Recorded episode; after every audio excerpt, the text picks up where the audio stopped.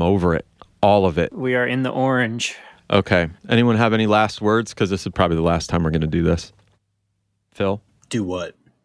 this podcast, I'm fucking burning it down today. Oh, Oh no. okay. Last words. Um, it was okay. It lasted a lot longer than I thought it would. But this is fifth episode. Yeah. Yeah, the fifth plus Yeah. 4.5. All right. pretty good. I just have to check my train schedules to make sure I get home in time. Get home to mommy. Was was that Chris who said that? No, it was not. No, that was me, bitch. Oh, I'm just trying to get psyched up. and this will go until like five fifteen, right? No, I'll, I'll be done with you guys long before that. we don't have that much material. First of all, I have zero filter on what comes out of my mouth. second of all, The guy's talking about my mom. What the hell is he doing? Our, our ass is in the jackpot. We don't do something there. That, I'm just telling you that. This is the Code Violation Podcast. Hey, welcome back to Code Violation. This is a special Croc Talk edition with my two friends, Matt and Phil. Croc talk. Hi everyone. How y'all doing? Obviously fantastic. You know, we've gotten so many requests for this to be a Novak Novak podcast, which we have Novak. Novak Novak, um, which we've which we've been violently opposed to because this is not a Novak podcast, just because two of us are fans, and also because that's boring and overly one sided. But he, I guess, he is the sort of topic of the day. So, unfortunately, I guess he'll be a lot of it, right? Maybe.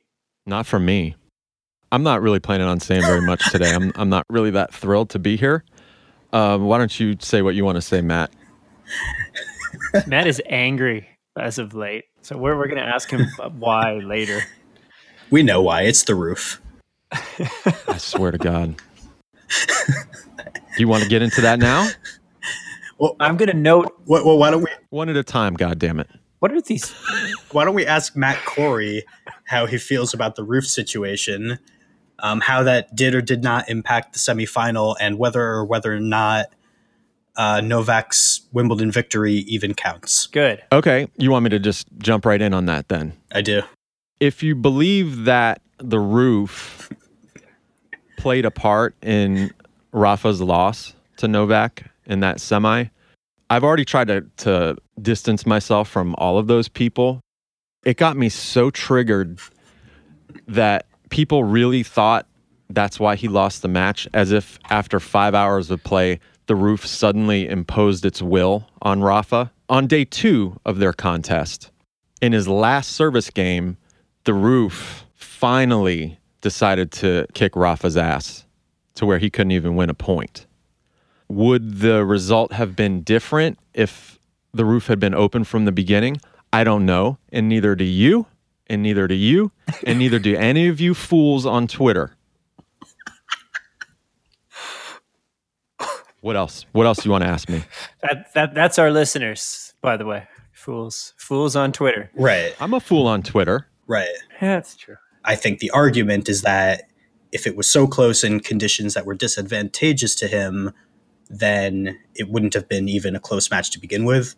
But I have no prerogative to defend them. I think they're ridiculous as well. So I'm I'm done with the roof. Good. I'm done with the roof too. It's a hideous argument because at that point you would have to believe that basically in a dead even match, up until that last game, after five hours, a completely dead even match, that just on the points that Rafa lost, the roof was in play. And on the points that he won, he was overcoming the roof. Does that make any sense? Yeah, I think that's right. That's right. He almost did it. He almost overcame the tremendous disadvantage that the roof was. Um, you know, on every like you said, on every point that he won, like he had to had to toss the ball up and see a roof and not the sky. And Oh my God. that I can't even imagine. that was troubling.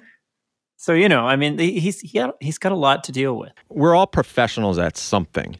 And when you're a professional and you get paid to do something, there's a chance that when you're working, you're not going to have your ideal set of conditions to do your job. that doesn't mean that you're not able to do a great job. It just means that maybe you're not as comfortable. And that's the end of it as far as I'm concerned. Would he have preferred to play with the roof open? Sure. But he also doesn't like it when the wind's blowing. And you know when the wind was blowing? In the famous, infam- no, not infamous. Uh, there's, you know, I meant more famous than famous, but whatever. Uh, the 2008 Wimbledon final. It was very windy, especially over the first two sets, which, if you'll recall, were won by one Rafael Nadal. So Good for him. I don't know. There are people who say that that's the reason Rafa didn't win it in four. But he won the first two sets in the wind. Yeah. Listen, he's my favorite player of all time, and I've had a few because I'm old and I'm grumpy. He is my favorite player, but I I will not. I was trying to say something really profound and I it flew out of my head. I'm not going to make excuses and the fan shouldn't make excuses. He's certainly not making excuses. Just Certainly not. take the loss. Right. He's fishing. What else? Your agitation brings me to something that I, that I thought I'd bring up. So I joined Twitter, tennis Twitter, right around Wimbledon of 2016. You know, it was dark times for for we Novak fans, and there were so many instances where I was uh, getting into fights with people on Twitter. Now, namely Avnish, but you know, lots of other people as well. And I would hear so many times like, "Ugh, like." we need Novak to come back so Phil won't be such a grumpy asshole. And like, I feel most vindicated that he's now won Wimbledon and it's quite apparent that I'm no different. So I can really distance or, you know, separate my pleasure and joy from my favorite bat and ball player winning Wimbledon and and still being an asshole on Twitter if if you're talking mambo jambo and you deserve it. Oh, good for you. In your face, Avnish. Again. Wow, this is This is this is a really angry This is episode. amazing. Here, here it is. Right, we as as as Djokovic Djokovic fans. I see we're still just going to continually butcher his name. yeah, exactly. Um, Djokovic. Novak Djokovic. anyway, forget the pronunciation nonsense for the moment. But th- this is our jubilation. We've been waiting two years for for the man to get back into this kind of form, and so we're we're celebrating it by making our angriest episode so far. That, that seems about right, really. now that he's such an accomplished grass court player, you know, I, it really reopens the goat debate. Ugh. And now we got to be stressed and miserable all the time again. It does not. I don't care. No, no goat debates. It was see if the roof hadn't got in the way, then it was really gonna it was gonna blow that roof off of the goat debate. That's true. Rafa almost blew the roof off the goat debate, but he didn't. I think that's part of the reason I'm grumpy too, for being honest. You you wanted eighteen, Yeah, of course. Dieciocho. I can't believe, as a friend of your two big Novak fan code violation co hosts, that you were really rooting for Nadal. I thought deep down, like you wouldn't admit it, but you really wanted Novak to win. I'm, I'm disappointed. I wasn't rooting for Anderson. Well, that doesn't mean much to me. I'm not going to openly root against my favorite player, but I didn't root against Novak. You could. Oh my God. There is some How am I going to edit that out? stuff going on. Yeah, sorry, that, that's an ambulance passing me. Looks like someone died. Hopefully, it's not Nadal. It sounds like you're on the street. Well, I live on 3rd Avenue in New York. This is white noise to me. Man, we, we killed that roof. Uh, okay, I, I did want to say something about Rafole 52, which with which Matt said he wasn't going to say. The reason we're asking Matt more questions is because the way he's behaving on this episode is more like we're the person we're used to. So we wanted our listeners to get a better understanding. Is that what we're doing? That is what we're doing. That's what I'm trying to do. You're usually the cordial, neutral host, but you've been so cranky and irritable lately. We want our viewers to hear who you really are. Not, oh, the nice dinner host, bassoon voice, sexy man. No, he's kind of a dick sometimes. Let it out. But still sexy. Well, yeah. I thought it was Ruffle. No, what? You are such a knob. No, you didn't. I swear to God, I did. I thought it was Ruffle. Well, well, that wouldn't make any sense Raffle. Not Raffale. because it's Nole. I thought it was Noel. Noel. Is it Nole fam too? yes, Seriously? Yes. Oh my god! I swear to you, I thought it was Noel fam. But you said it, so good. Yeah, say it again I didn't even say it right. properly. Nole fam? Yes. Nole fam. There you go. Wow, that's even worse than I thought. Oh yeah, it's I don't like that word. ba ba ba ba ba da ba. Nole. See, the French could do it. What's the other one with Federer and Nadal? Is that Fedal? No, it's fetal. Fidel. Oh god. Yeah. I said I'm in the fetal position. Roger generally is in a fetal position after he plays Rafa on clay. Burn. Boom. All right, All right, go on. quickly. Um, I wanted to do so. The impressions of this of of Rafole. This is a, a confession as someone who seems to be usually pessimistic about his favorite player. I didn't think this match was going to be very close, and I didn't think that it was not going to be very close because Nadal was going to win easily. No, I was thinking, well, Novak is playing well.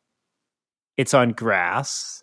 You know, Nadal doing whatever, but I, I think the matchup favors favors uh, Djokovic, and I figured he was going to win in four sets. I thought that most of the match would look like the first set, and that you know he Novak would probably screw up at some point and, and give a set away as he tends to do, but that it would be more like the 2014 to sort of 16 part of their matchup, and um, that's that's what I was thinking. So I was actually very very impressed with Nadal and very scared, and I that's why I put this this tweet out. I think yesterday saying I, I still can't believe that Djokovic won Wimbledon because Nadal did play that well, and I I don't know how he won that match. I was just going to say, I thought Nadal played a little bit better. I don't know if that's meaningful when it's such a close match. Um, and also, that might be driven by emotions where, you know, the opponent is more frightening and Yeah, you're more focused on the, the weaknesses of the guy you're rooting for. But Nadal was just unbelievably good that now I'm concerned he's going to win the US Open. He looks that good to me. Hmm. Novak played better on the the meaningful points, in particular in the fifth set, from around four four or five five going to the end of that match. I don't recall Novak even missing a shot. Really, it was pretty insane the level that he was at. So if Rafa played better for much of that match, I would buy that. But certainly towards the end, I didn't have a lot of faith that he was going to come through it. It just seemed it seemed like Novak was playing too well. well, rewatching it, Hmm. it it was it was more even than I I thought live. I thought the Djokovic serve was the difference. It was a little better, and that was I think in a match that close, that was about it. In um, like the last 11 break points he played, um, stretching back from the final through the semifinals, he made his first serve, um, which you have to think is the difference Yeah. in him winning the tournament versus losing in the semifinal. 11 for 11, that's that's incredible on break point. Yeah, that is. Some of which were set points against Anderson and virtual match points against Nadal. Virtual, yeah, because Nadal was serving um, second, so he never had any any actual match points. He didn't have match points, right?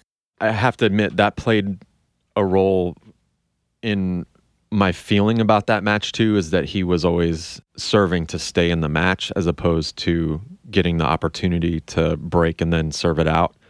I imagine as a player it weighs on you too, but as a spectator, you just always feel like you're behind. You would think, I mean, statistically, it's no different, but apparently, it's it's about the same, but it feels scarier. I think it was Anna who said recently, like it's. I, I find it difficult to believe that it's not an advantage, and it is an interesting question. If even if the uh, statistics show that they're about even, it's it, it's hard to imagine that it's not more difficult to play from behind. It, it, feels like it. Uh, I keep wanting to bring up baseball and remembering I can't because Hayden will get mad. But it doesn't it feel almost like batting in the top of the ninth versus the bottom of the ninth?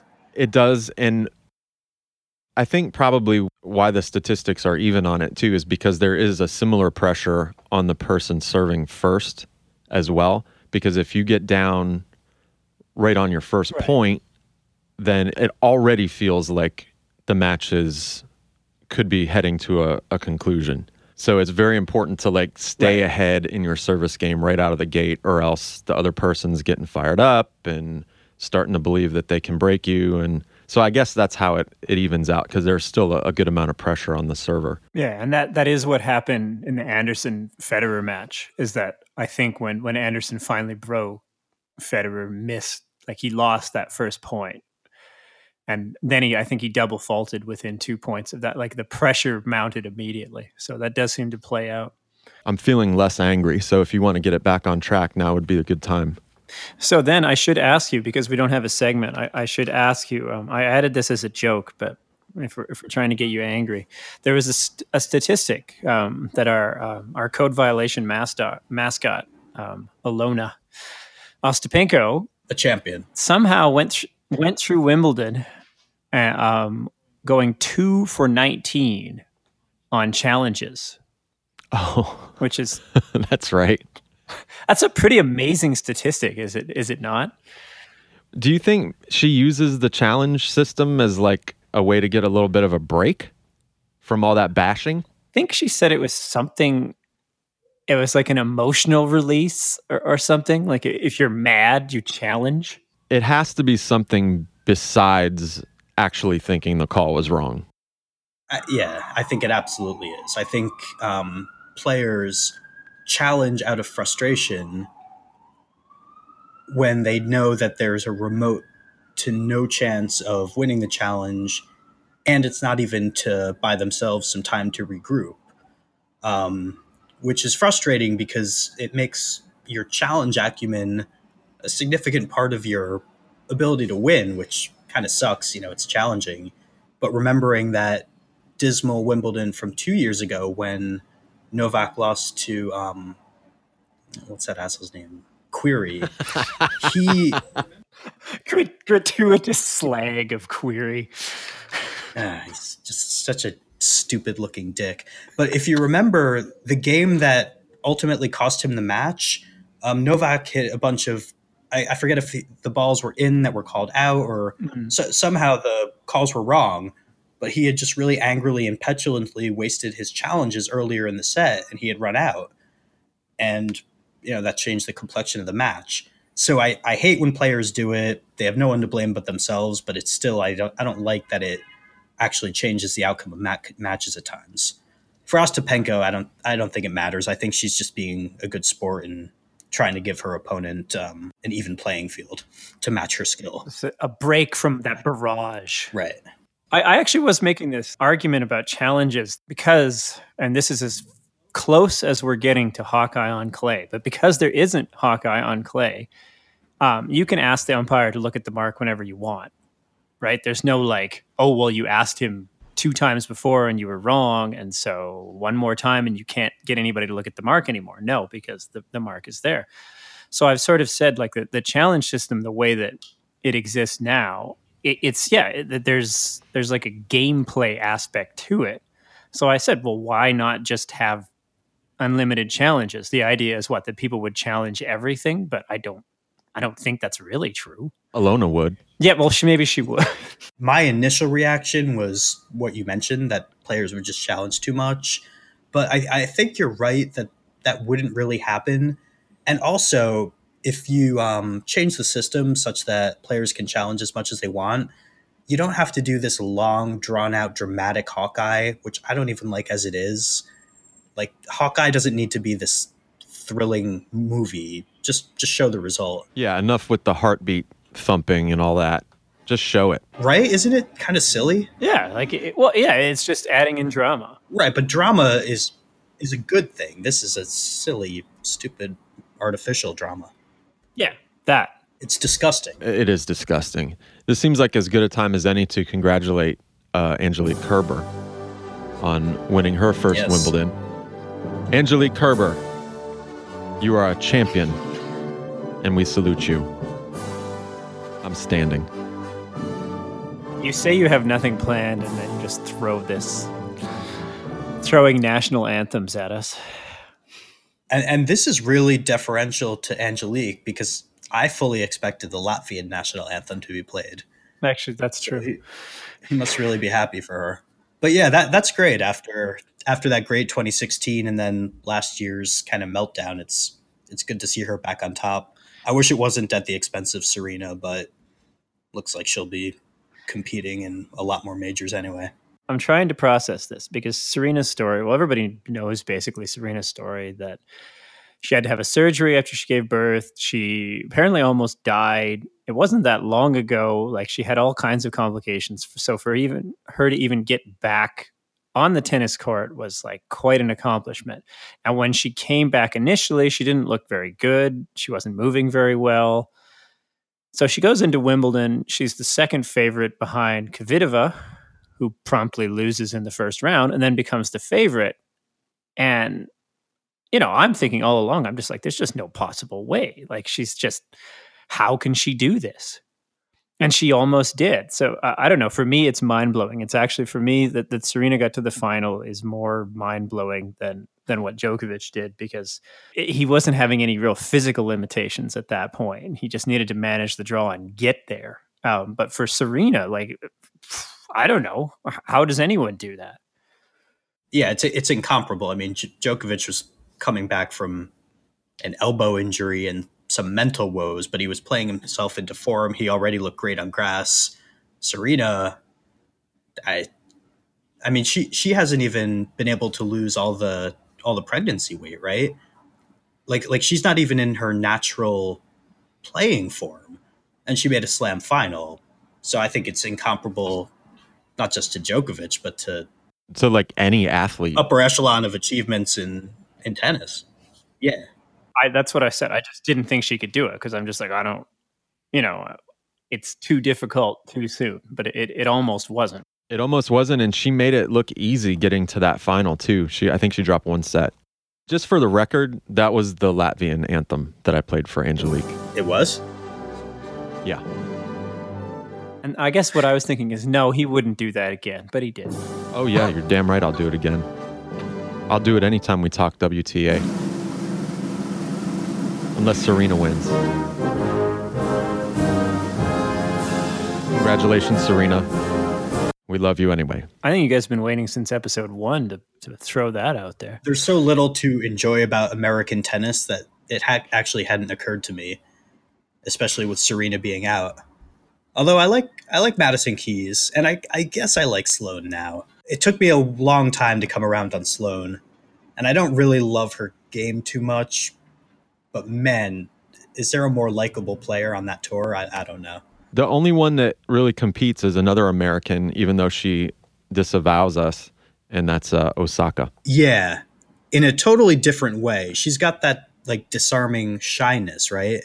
Yeah. She actually reminded me that it's amazing how good these players are at giving um, finalist and victory speeches because it's not an easy it's still public speaking. It's not easy to do and you know some are better than others but they're all pretty competent.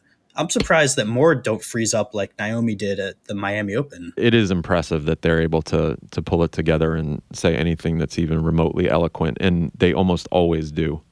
yeah well not federer but the rest of them i agree. Not Federer.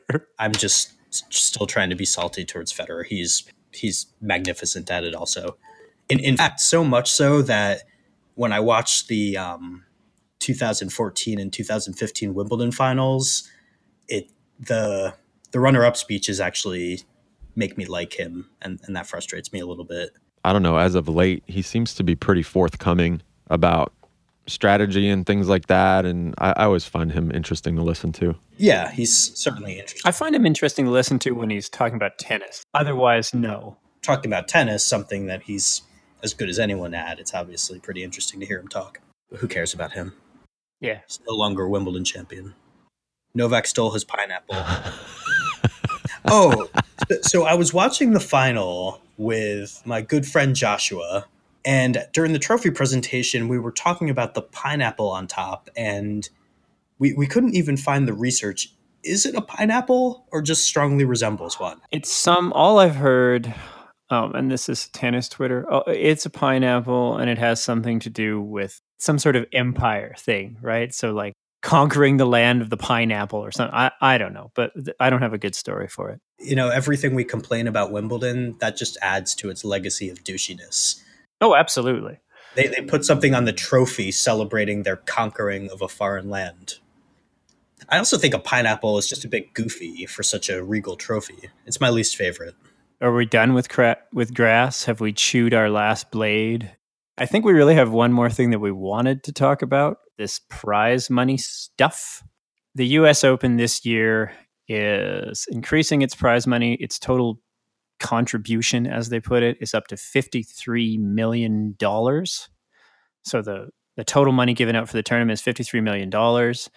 Um, but if you look at how this money is distri- distributed, it's rather weighted towards the the winner. Uh, and so probably why this got talked about a lot was a, a, tweet from well there there were a few players talking ex players and players talking about it but there was a tweet from Andy Roddick. Roddick writes so if you make a final, you'd make more to win that one match than you'd make for winning six over the course of two weeks. Anyways, I guess it grabs a headline when you announce 3.8 million to the winner. I'm sure that's not the goal though. Smiley face, right? So Roddick does that, and then people are talking about this and what's the best way to distribute prize money, and you know, all all yada yada yada, all that sort of thing. So that's sort of the the context for this. And I know that Phil and Matt were having a discussion on this together. So I don't know if they they want to continue that here, but I'm going to give them the opportunity. Well, I wouldn't categorize it as as a discussion as much as me getting yelled at, but um, yeah, since Matt was a lot more uh, opinionated on the issue, why, why don't you start, Matt, and take it easy? I kind of need your socialist points on this though to really get fired up. Okay, my socialist points on this are that so I'm glad the total purse is going up. That means that the tournament's doing well, and at, at least they're giving you know parts of those increased revenues to the players. That's obviously a good thing.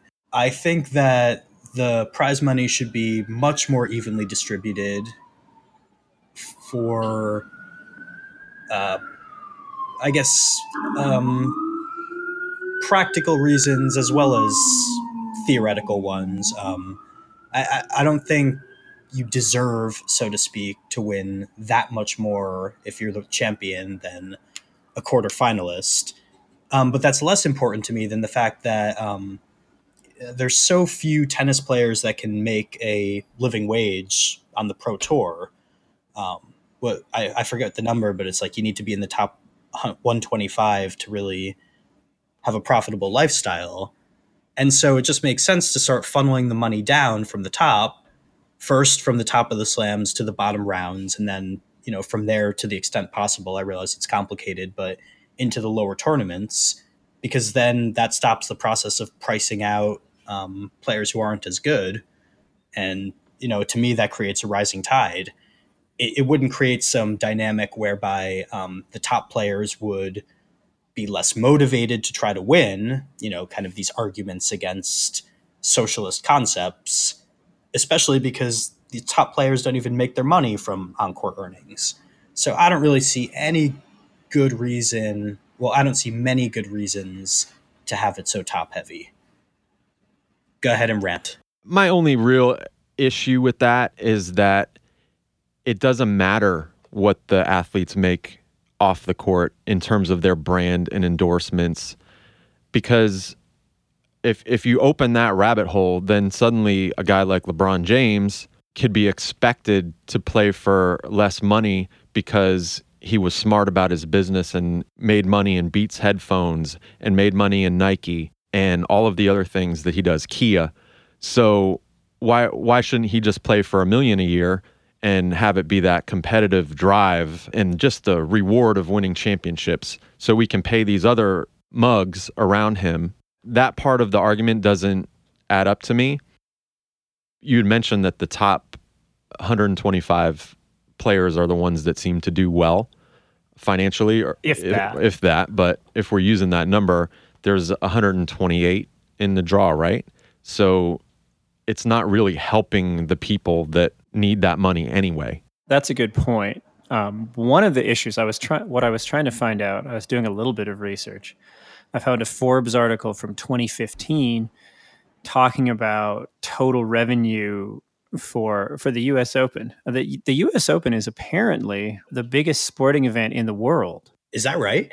Yeah. Total amount of people coming through, total like all this because it's so it takes place over such a long time and it's in New York and they have such tremendous capacity for all that thing. So yeah, it's actually like it's it's a gigantic sporting event. So the money that they make it's in great excess of that prize money that they give out, which is fine, of course. You know, like you've got to there are many other things that they need to pay for. It goes into tennis foundations, all kinds of things. But it's always a little bit uncertain of how much of this money is going to the players to begin with, what exactly they're doing with it, how much money gets taken in. Um, and the, the main issue that comes with the slams, because this is what we've been talking about in this particular episode, they have no affiliation with the players. So the players have their sort of organizations, the ATP and the WTA, um, who, with their individual tournaments, they have some sort of say in who plays, what the money is. With with the slams, they have no say whatsoever. And so when Djokovic was was uh, making his union thing in in Australia, that was one of the things that it seemed to be. People were like, "Why are you asking for more money? Look at you get. Well, here you're getting 3.8 million if you win the U.S. Open." And he's like, "Well, no, that's we don't know how much money the Slams are actually making, and we think that they could put more towards the players that could, you know, do some of these other things." So it's a mess, really. Yeah, I, I don't think there's any doubt that a the slams and the tournaments are greedy, for lack of a better word. I, I think they pocket most of the money. And yeah, I, I, mean, I'm always surprised that the purses are so big, but you're right. When you think about it, it's it's a two week event in New York. It's the biggest tennis stadium in the world. The money they make off of those honey deuces alone probably pays the winner's check. But but yeah, I mean, I, I guess to the comparison about other sports, I think it's different because LeBron and all his competitors they negotiate a contract with teams and so that's fine if, if that dynamic were in mm. tennis then that would be fine because somehow it would work itself out but that's not how it works the tournament just takes in x dollars of revenue they say we're going to give this much to the players and then we say we're going to give this much to the winner and so on and so forth and so, I, I mean, to take it to a further extreme, I mean, what if they gave the winner uh, $10 million this year and the round one loser uh, $500? Would you be okay with that? I mean, I think everyone just has their own point of where they think it's nicely balanced. And I just think it's well top heavy of my personal point. It would be interesting and and it probably will be interesting in coming years when there isn't such a stranglehold on the slam winners being the same four guys really.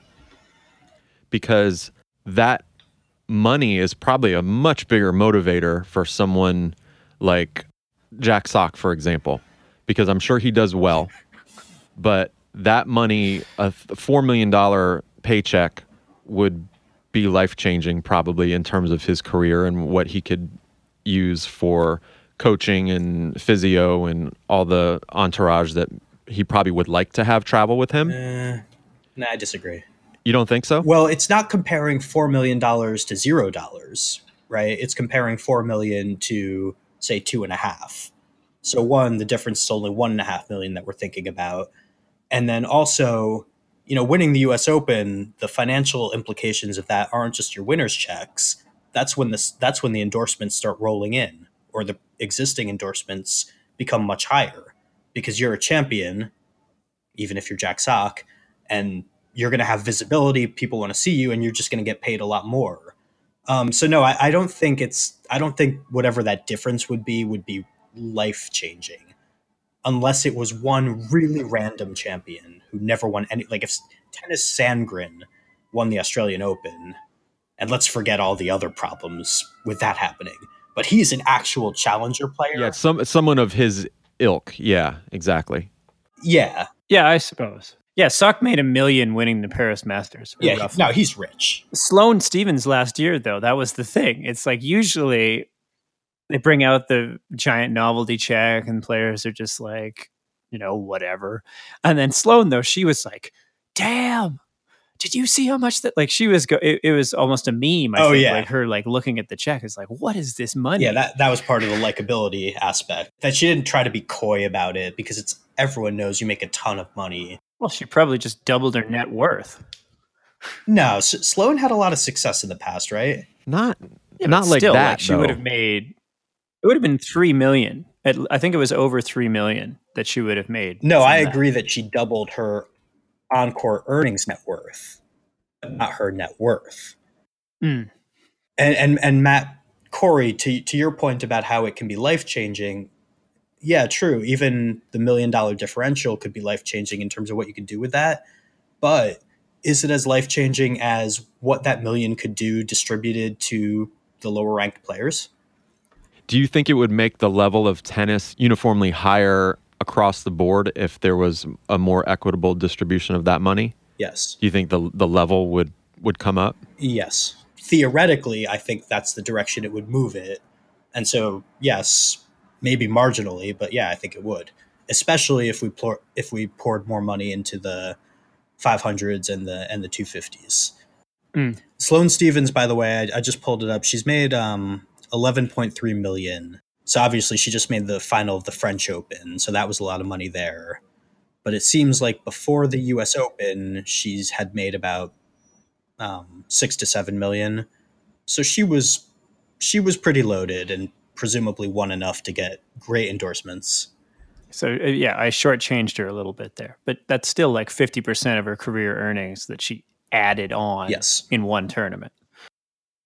She is making a, a great living. I mean, there's no no way to get around that, but it's not the kind of money where she could if she got injured, it's not like she could live off that money forever. So it's I mean, as evidenced by her reaction to the big check, the prize money has to be a huge motivator. But but I mean, think about just even when you have the two finalists. Once you make the final, you, you think that's a motivating factor.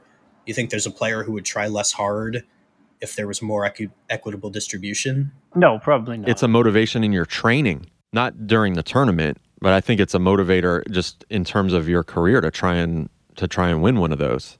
You set yourself up pretty well for a long time. yeah, and to know that from there your career, you know, there you will have things you can hire. Say you were like, well, I really need like a full time barber because I'm Nick Kyrgios, and now I can do it. I don't have a lot of very clearly crystallized feelings about this because I, you know, I was ranting uh, the other night, but when you articulate the argument, like, yeah, I get it, it makes sense, but I mean, a tournament is generally loaded to make the winner win at least double of the person they beat. Any tournament. If you look at like the, I mean, I don't, I guess it's not technically a tournament, but the Kentucky Derby, the winner gets a ton of money, and other horses do get some money, but it's nothing like what the winner gets. If you look at golf tournaments, they're kind of they're kind of structured the same way as tennis, but with not as much money. Hmm. But it's still a big amount more to the winner, even if they just win by a stroke.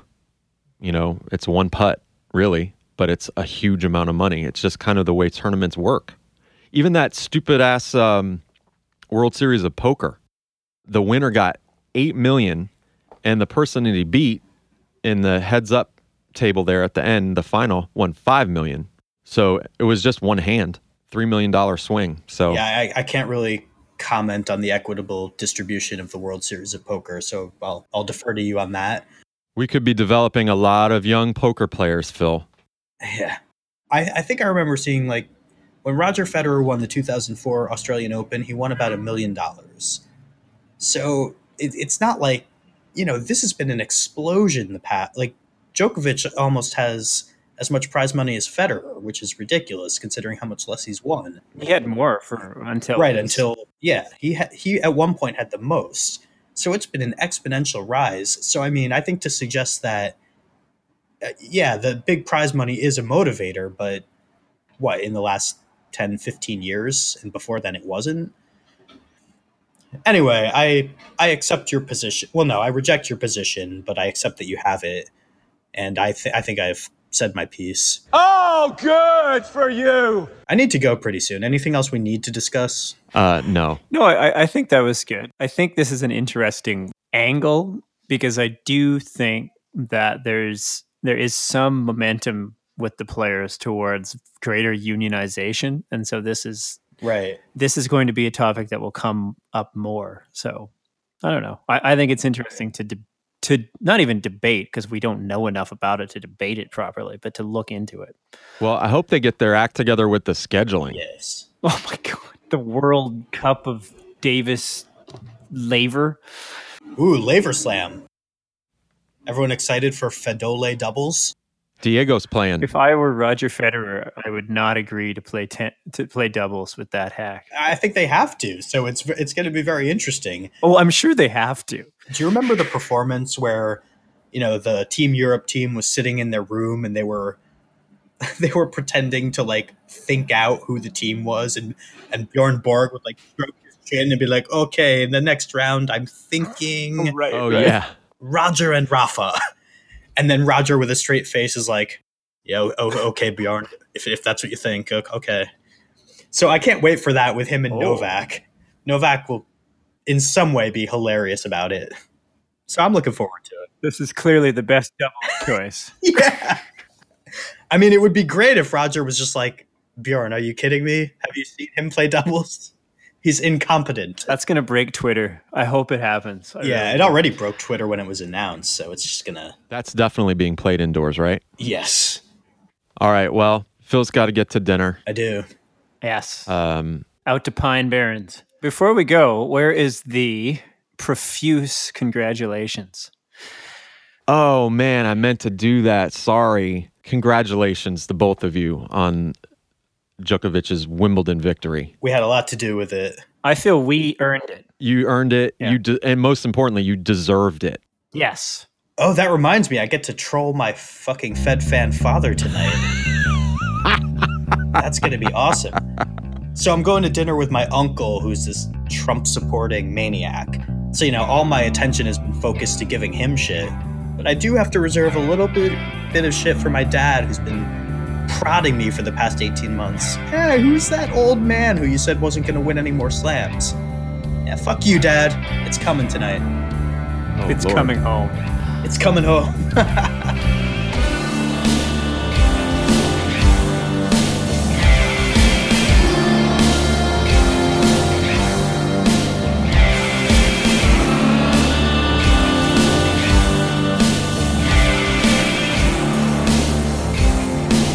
We'll probably talk to Matt uh, the next time when he's in France. Yeah.